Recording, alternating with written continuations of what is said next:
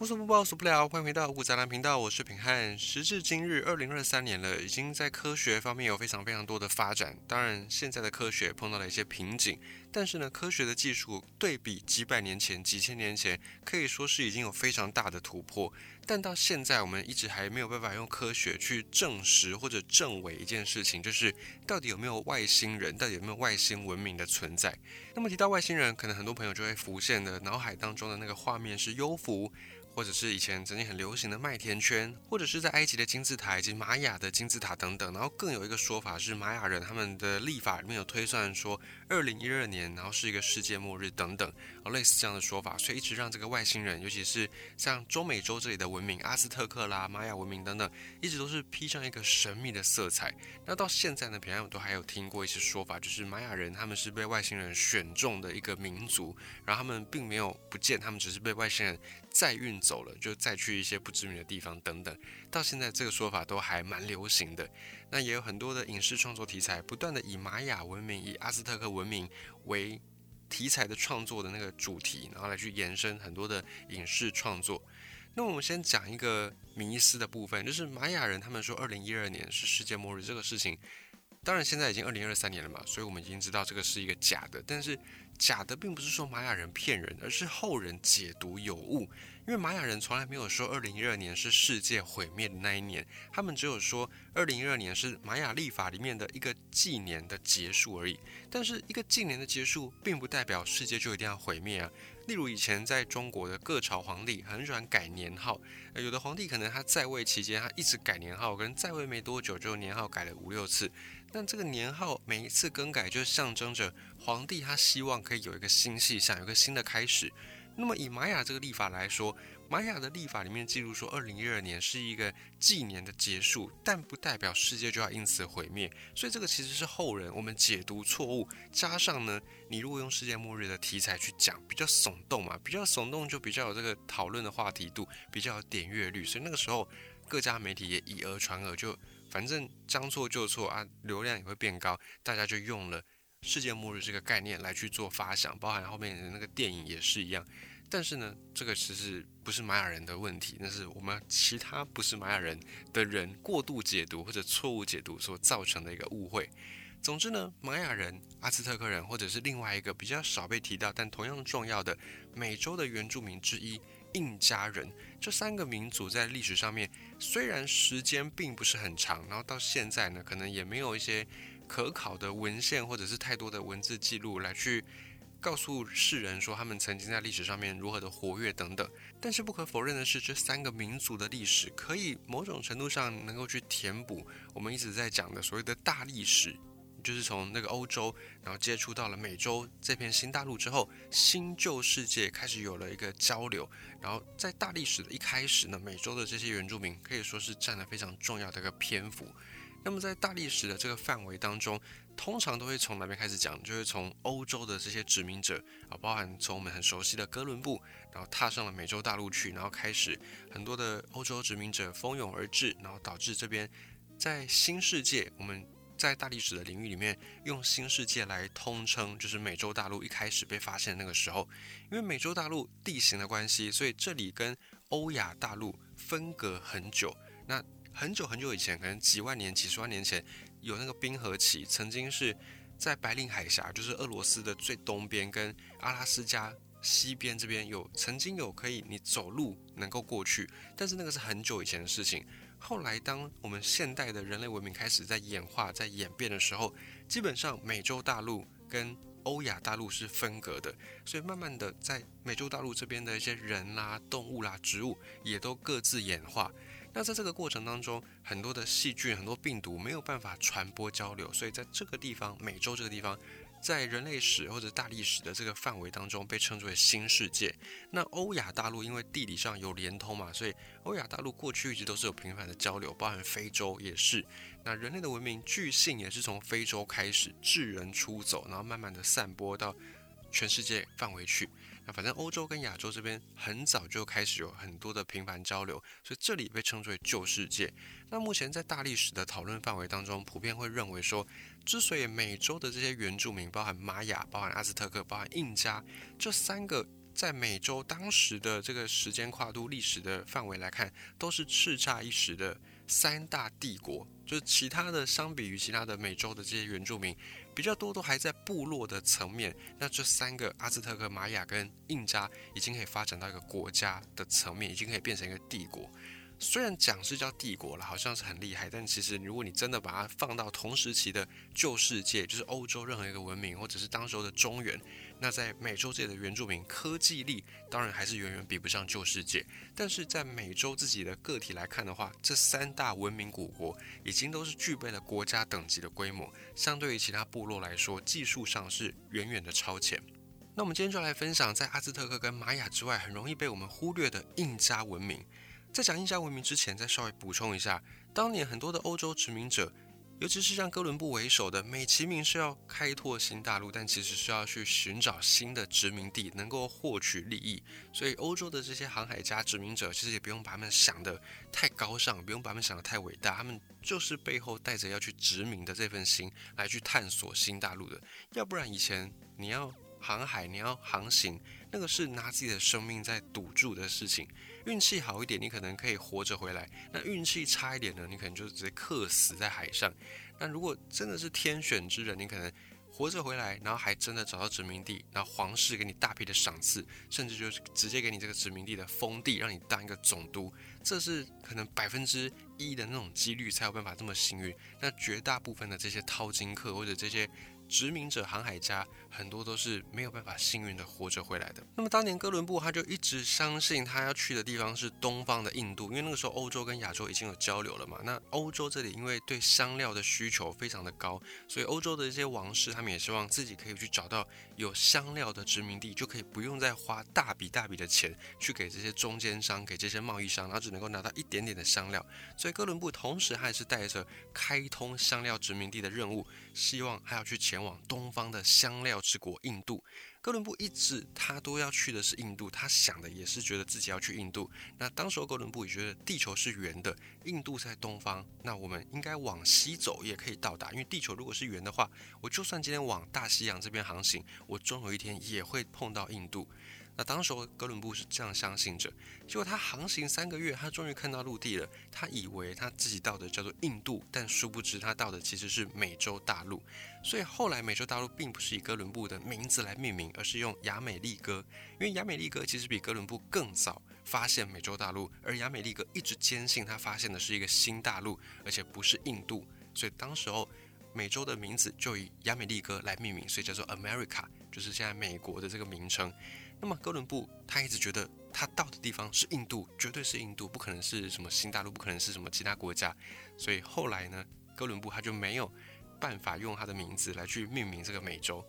那当时候哥伦布到了这一块新大陆，他一直以为这边是印度，所以他就把在上面的这些人呢，美洲原住民，把他们称之为是印第安。印第安后来我们把它翻译成印第安，但是印第安这个名字因为有带有一些种族歧视等等，所以。慢慢这个词在中文圈也不用了，但是在英文的语境里面，Indian 跟印度人其实是一样的，是同一个词。你如果讲 Indian，人家会知道说啊你在讲的是印度人，但是你也可以把它理解成你在讲的是这些美洲原住民。只是在中文里面，我们特别把它们区分，就是讲印第安，你不会想到是印度人，你会知道啊那个讲的是美洲原住民。那等到哥伦布发现了这些美洲原住民的时候，这些美洲原住民已经有了自己的国家，但是因为地理条件的限制，就是包含人口啦、包含物资的这些限制等等，所以当时候的美洲只算是有三个地方有国家，就是我们所说的玛雅、阿兹特克以及印加。那这三个文明里面，又以印加规模是最大，那它也是在南美洲的一个古文明；阿兹特克跟玛雅则是在中美洲。虽然这三大文明已经被称之为国家了，甚至是帝国，但是从生产力来说，这三个国家都还停留在石器时代。如果拿来跟旧世界一比的话呢，你就会觉得哇，这个印加帝国，即便已经是当时候规模最大的帝国，但是生产力真的会让人有点汗颜。这个印加帝国当时候是奴隶制度，他们有语言，但是没有文字，而且他们在记录的方式还是属于结绳记事。结绳记事在中原这边可考的资料，大概在商朝就有甲骨文了，还比结绳记事更为的复杂哦，或者我们可以把它想成是更为先进。所以换句话说，印加帝国至少落后当时候的中原文明可能有两三千年，保守估计啦。那如果你把它估算的比较宽松一点，可能落后四千年，因为那个时候大航海时代已经一千五六百年了。那中国的商朝，中原的商朝是在西元前，可能已经不知道一两千年，甚至更早。所以当时候这样一对比下来，印加的文明对旧世界、对中原来说，相对的是比较落后的。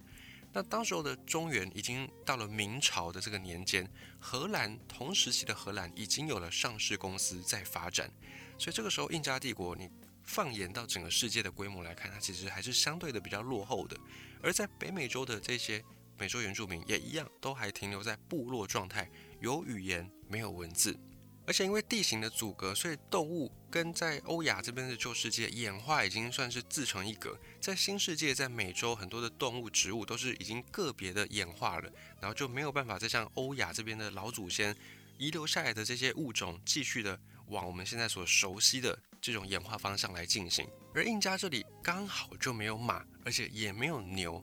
虽然有野牛，美洲野牛，可是这些牛跟在欧亚旧世界拿来耕田用的牛还是极度的不同。而且我们之前也讲过，美洲野牛它们的性情非常的暴躁易怒，是很危险的。加上它们的体重等等，发展出一种很具有攻击性的习性。人如果随意靠近，很容易就被踢死。所以像美洲的野牛也没有被驯化。那在印加这里没有马，没有牛，缺乏大型的畜牧用的这种动物，也没有发明太好用的运输工具。虽然有发明轮子，但是在中南美洲或者在北美洲的这些原住民的文明里面，轮子这个东西充其量只能够当做小孩的玩具，并没有像在欧亚旧世界的这些文明，把轮子拿来当成是一种非常便利的运输工具。而在中南美洲，唯一大型的动物。可以被称之为大型动物的，就只有叫做羊驼，也就是坊间很习惯说的草泥马。那草泥马这个动物呢，也是属于那种好吃懒做，它跟马、跟牛比起来，生产力也是没得比，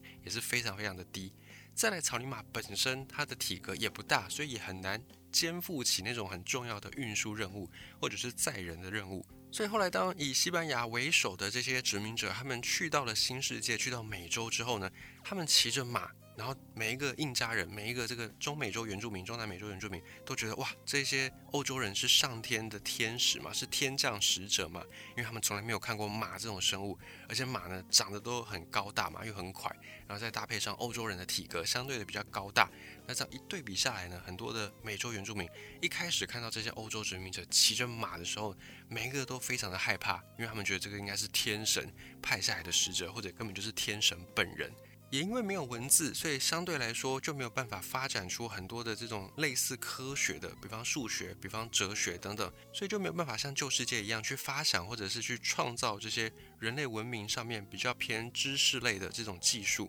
而印加帝国之所以有名，就是因为他们留下来的遗迹马丘比丘。马丘比丘不是皇宫哦，它只是行宫，也就是这个皇帝或者是这个部落的首领、这个酋长，他到这个地方来避暑。它有点像避暑山庄，它还不是真正的皇宫，但是留下来的规模其实已经非常让后人给惊叹跟震惊。那也代表说一件事情，能够动用这么多人力物力去建造这种行宫，所以说明了当时印加帝国应该是有一定的组织动员能力，而且应该是属于比较中央集权的那种统治的阶段，比较属于这种统治的酋长。那这个行宫不只是能够避暑，而且还可以防止山体的滑坡。因为你在这个山上面盖这个建筑嘛，某种程度它就像是这个树的树根一样，可以防止水土流失，可以做到一个水土保持的功能。并且呢，在印加这边的文明，他们也相信说，这个神明是需要用认真的去祭祀，而且是需要用活人来祭祀，才能够展现自己的诚意。所以在这个行宫马丘比丘这里呢，你如果有工具去挖这边的土地的话，请千万不要这么做，因为这边地底下可能就随时都能够被你挖到以前他们活人献祭的时候，这些活人的献祭品，他们的骨骸。所以在这里呢，可能地上你脚踏的到处都是骷髅头。而今天这个行宫已经名列为世界文化遗产，被评为是世界新七大奇迹。那这些这些马丘比丘他们所在的地方，他们的山海拔很高，所以到这里很多人就会有这种高原反应、高山症，会不舒服。那当地人就会建议你，如果你是游客，你去到这边有高山症，你可以咀嚼一种叫做古柯的树叶。那经过化验之后呢，这种古柯的树叶叶子含有兴奋剂，可以提高血液循环，所以可以减轻你的高山症。而这个古柯叶的英文名字有 Coca。那后来这个古柯叶也有被提炼变成毒品。那后来还有一个饮料的品牌商也用了这个 Coca 来当做他们的饮料的名字，所以早期这个古柯叶也是这个饮料知名的饮料商的重要的原材料。那现在这个秘方有没有更改，不得而知，但是名字是有继续沿用下来的。这个就是骨科的一个小小的分叉历史，小小的插曲。而在印加帝国的时代，印加人就已经知道了骨科叶的神奇的功效，把这骨科叶封为是神叶，神的叶子。那经过扫描呢，在有一些祭品，就是后来有发现当地的这些祭祀活人祭祀的祭品，因为他们所在的地方地理位置是相对的比较高的，那温度就比较低，所以有点像天然的冰箱，帮这些尸骸做防腐。那后来有一些考古学家，他们去从当地的这个尸骸的肚子里面去找到，诶，竟然有这个骨科液，然后把它们拿去送验之后，就发现哦，原来骨科液有一些类似于这种可以提高你的新陈代谢的功效，然后才让这个骨科液更进一步的广为人知。那讲到这边，你就知道了，在这里满山遍野，到处都是骨科的叶子，而骨科叶现在你又知道它可以被提炼成毒品，所以呢，你想到的以前的印加帝国的人也想到了，所以早在印加帝国时代，这里就是一个可以说是提炼骨科碱的一个重要的产地，或者你可以把它想成是一个毒品的基地。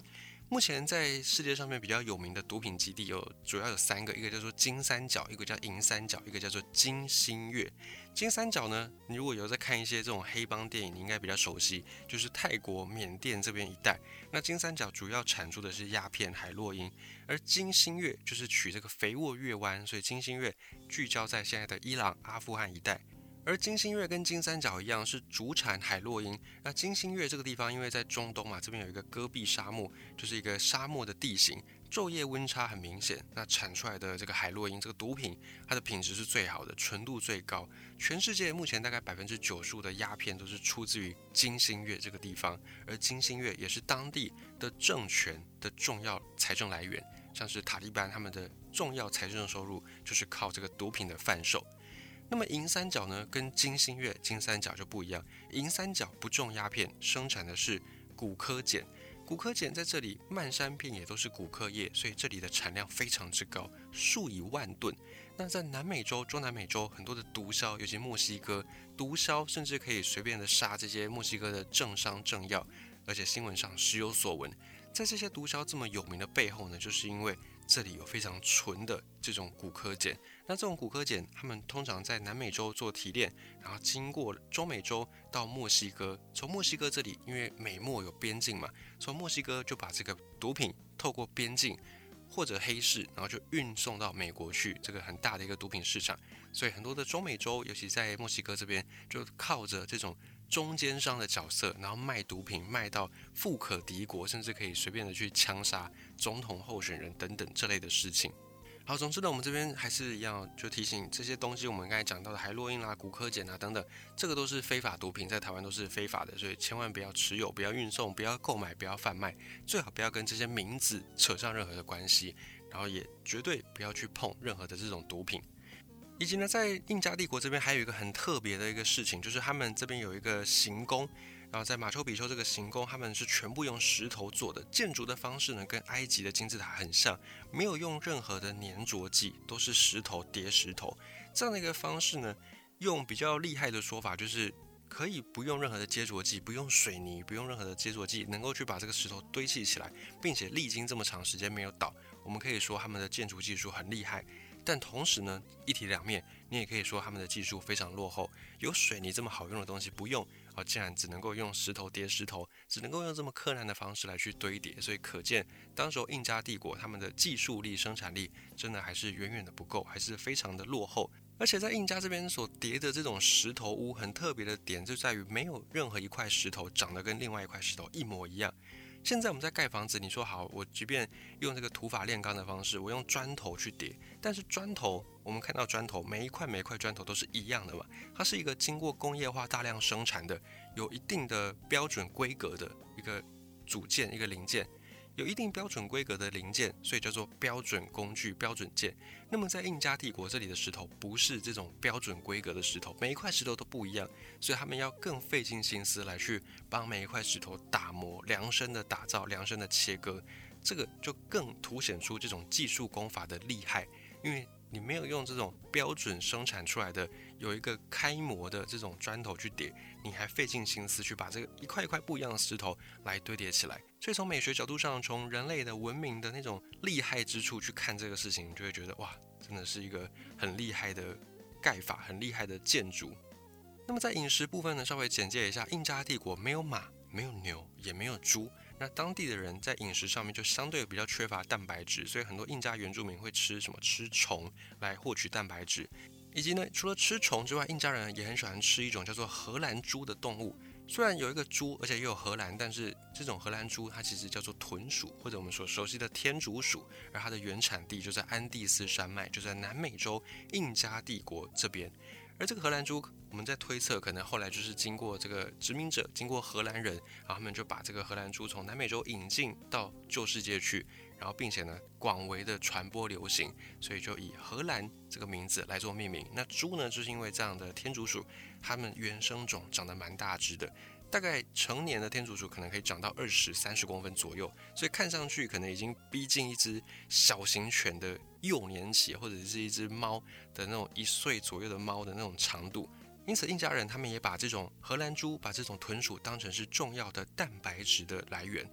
而除了草泥马、除了荷兰猪之外，印加人还有吃一种现在非常非常流行的，算是有点壮阳的那个概念，有种壮阳功效的产品，叫做玛卡。那玛卡这个东西就是出自于印加，出自于中南美洲。在印加，这个玛卡呢，它被称之为是印加萝卜。据说吃了之后呢，可以补精气神，然后就可以让男生比较有那种壮阳的功效。那这是据说啦，因为科学目前还没有办法证实说玛卡跟壮阳可以画上等号。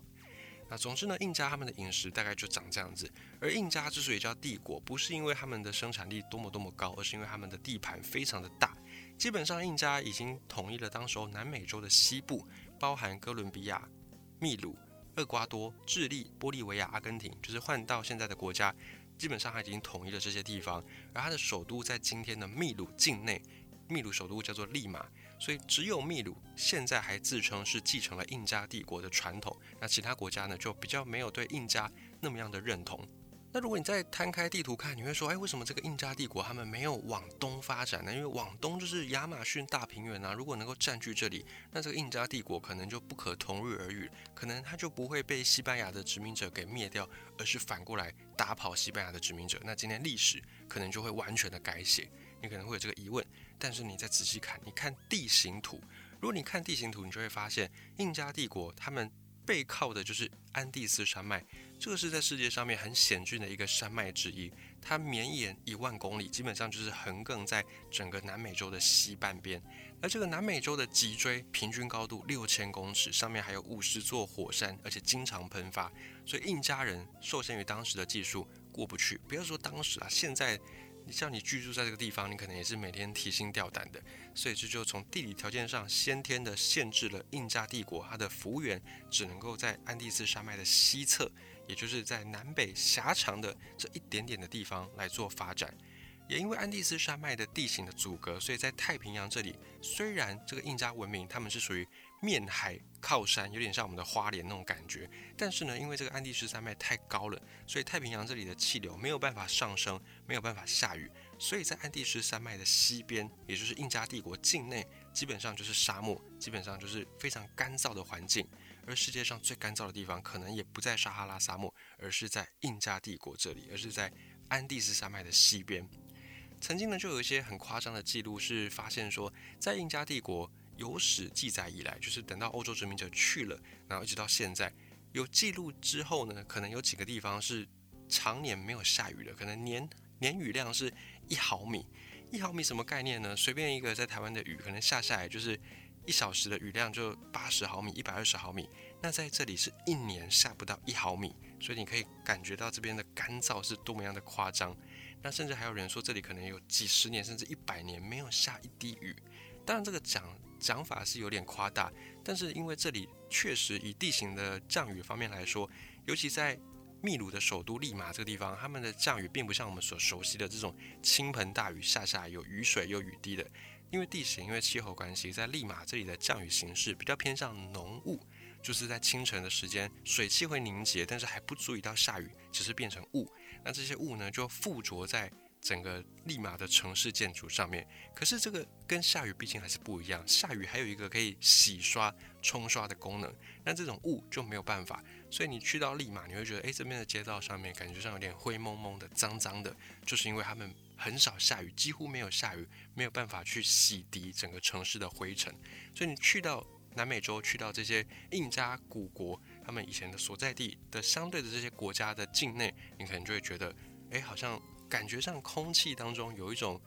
弥漫着五六百年的历史的味道，原因也是在这里。而这个地理现象、天气现象也同时造就了一个很特别的记录，就是。秘鲁的首都或者秘鲁整个城市里面没有下水道，因为根本就没有水可以用，没有这种天然的雨水能够用，所以他们自然也就没有需要建到下水道。这是顺带一提，现在的这个秘鲁境内的利马这个城市这个都会区。不过有坏就有好，虽然这个地方不太下雨，但是因为地形的推升，安第斯山脉这里是有板块的挤压，所以在安第斯山脉的西边，这边也蕴含着非常丰富的矿产。因为整个地球的能量把这些底层的金属都把它推到表层来，所以形成高山嘛。那随之而来的很多矿藏也都在南美洲这个地方，所以很多南美洲国家现在主要的工业发展就是以采矿闻名，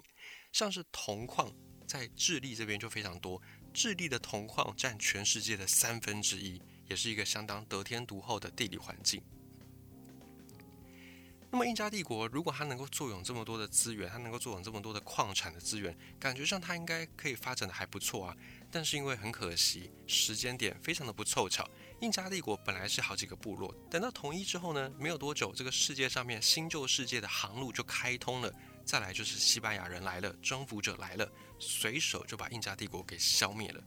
你用“随手消灭一个帝国”这个词，可能用的有点轻佻。不过呢，真的还真的是随手，因为来消灭了印加帝国的这些人，不是西班牙的正规军哦，只是一个年轻人，一个叫做皮萨罗的年轻人。这个皮萨罗还不是西班牙的军人，他只是西班牙街头的一个混混。他当时就召集了几个自己的。有点像道上的兄弟的感觉，他就召集一百六十八个左右的兄弟，然后就去到了在南美洲这里，希望可以展开新的生活。然后他去到印加帝国，一开始呢，他有点害怕，因为毕竟在印加这边人很多嘛，而且整个城市虽然没有到很发达，但是也是相对的井井有条，有一定的秩序。所以一开始这些西班牙人还是有点忌惮的。但是呢，相处一段时间之后呢，这些印加人他们就觉得，哎，西班牙人他们可能是上天派来的神明。所以他们就对西班牙奉为上宾，礼遇有加。那相处久了之后，这些西班牙人也觉得，嗯，印加帝国好像也没什么嘛，好像就这样而已嘛。所以他们就密谋，就计划擒贼先擒王，要消灭整个庞大的印加帝国，绝对不可能只靠一百多个人就完成，因为当时印加帝国的规模两千万人口，没有办法一百六十八对两千万吧。再怎么换，你再怎么样一个打十个，你再怎么样叶问，也不可能这样打。所以当时候呢，这个西班牙这群人，他们就觉得我要先把高层给消灭掉，先把这个国王酋长给抓起来，所以就设下了鸿门宴。那当时候这个印加帝国的这些高层，他们也没有对西班牙人有太多戒心，所以也就让西班牙人计划得逞。而且同时呢，西班牙这里他们带来的武器虽然没有说非常的好，但是相对的印加帝国那个时候可能还只有石头，还只有木材，还只有一些矿做的那种武器能够用。西班牙人带过来的已经是枪炮，已经是铁，这样武器的品质从根本上，印加人也是没有办法抵抗的。再加上新旧世界隔离已久，已经经过了各自可能几千年的演化，当时候的旧世界对于病毒、对于细菌已经演化出一套抗体，但新世界的人没有，所以呢，在欧洲。这边已经流传了可能数万年、数千年的这些细菌病毒，一去到新世界，马上造成肆虐，让印加人这边死伤惨重。而这个时候呢，又在更加的推升印加老百姓对于中美洲的这些人他们的那种忌惮跟害怕，就会想说啊，天神来了，而且还带来瘟疫，是不是天要降灾于我们文明？那于是，在这种状况之下，印加古国就不攻自破。因为高层的领导已经被擒住了，所以后面这些指挥体系就发挥不了太大作用。那最终就让西班牙人阴谋得逞。所以用随手就灭这个说法，真的一点都不为过。当然，整个过程还是蛮曲折离奇的，然后有些什么要赎金啦，或者扶植傀儡啦，然后傀儡又叛变啦等等，然后殖民者自己也内斗。但是总归来说，反正最终印加帝国就真的很不巧，时间上面统一没多久就被顺道来的这个西班牙人顺手就把它给灭掉了。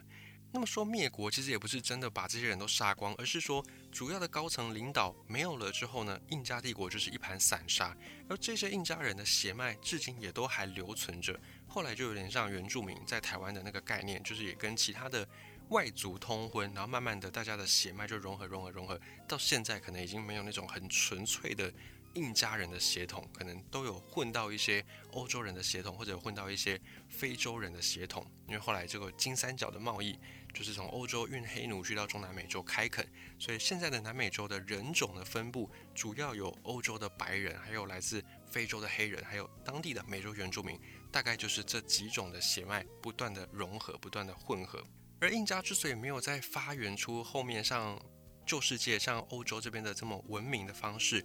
原因关键有三个，第一个就是人类的文明主要是从原始的采集到农业嘛，这我们以前讲过，农业的发明是非常重要的。那农业发明之后，原本是人力耕田，后来驯化了动物，变成动物耕田，这是第二次的文明的进展。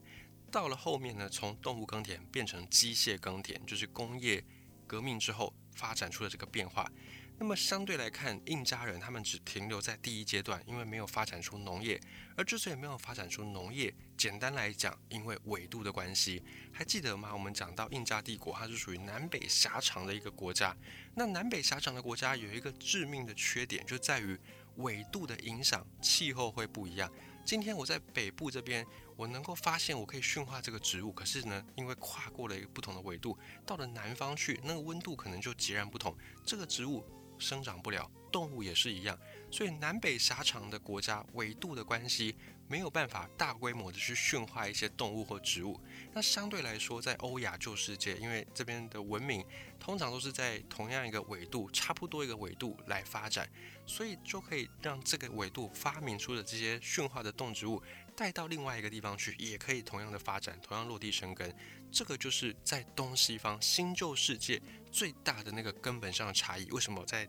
旧世界可以发展出农业？为什么在新世界没有农业？不是因为他们不想，是因为地理的限制让他们不能。也恰巧因为这个很小的原因，导致新旧世界的历史后来产生了截然不同的演进，而有了这样子不同的历史的交流。当然，这个过程很漫长，几千年、几万年。我们在这边只短短的三言两语。做一个浓缩，做一个概述，做一个很粗浅的分析。之后有机会，我们如果这篇大家之后有机会，如果这一篇大家觉得诶讲的还蛮有趣的，然后反应不错的话，我们之后或许也可以再做印加帝国，或者再做这个中美洲或者美洲的整个文明的发展，我们再做比较详细的探讨跟分析。